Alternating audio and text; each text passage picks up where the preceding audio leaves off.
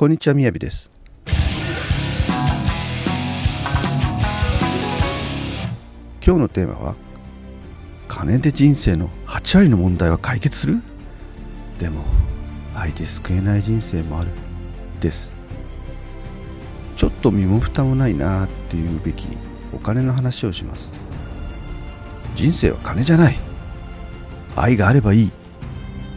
なんてセリフは最近あまり聞かなくなりましたね。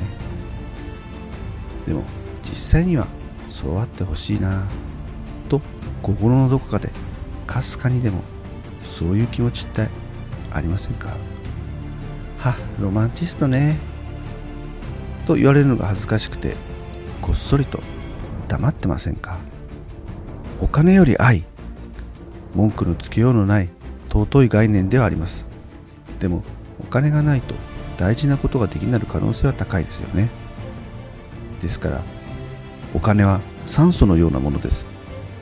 人生イコール酸素ではないけれども酸素がないと確実に生きてはいけません。そんなある時富豪家族のルールを教えてもらいました。その家では家のルールさえ守っていればたとえ学校の勉強をしていなくても怒られることはなかったと言います。なんと家族のルールの中にお金のルールもありました。こんな感じです。1円でもごまかしたら怒られます。お使いのお釣りを家に返すタイミングが遅いだけで怒られます。借金するな死ねと言われます。死んでから借金しなさいとも言われます。はてなんで自分のうちはこんなにお金に厳しいんだろう。彼はそう思ってある時母親に尋ねたそうです。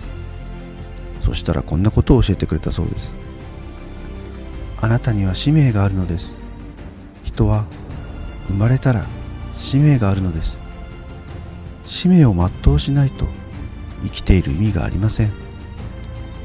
そして使命を全うするためにはお金が必要となる時が来るのです。その時のためにお金は貯めておきなさい。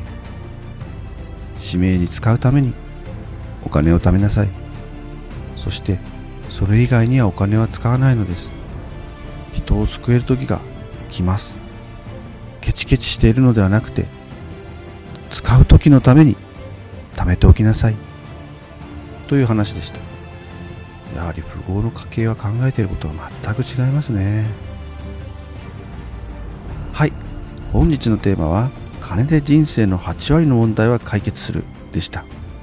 あなたの家にもお金のルールはありますか？よかったらコメント欄から教えてくださいね。それでは最後までお付き合いいただきまして本当にありがとうございます。次回お楽しみに。チャオ。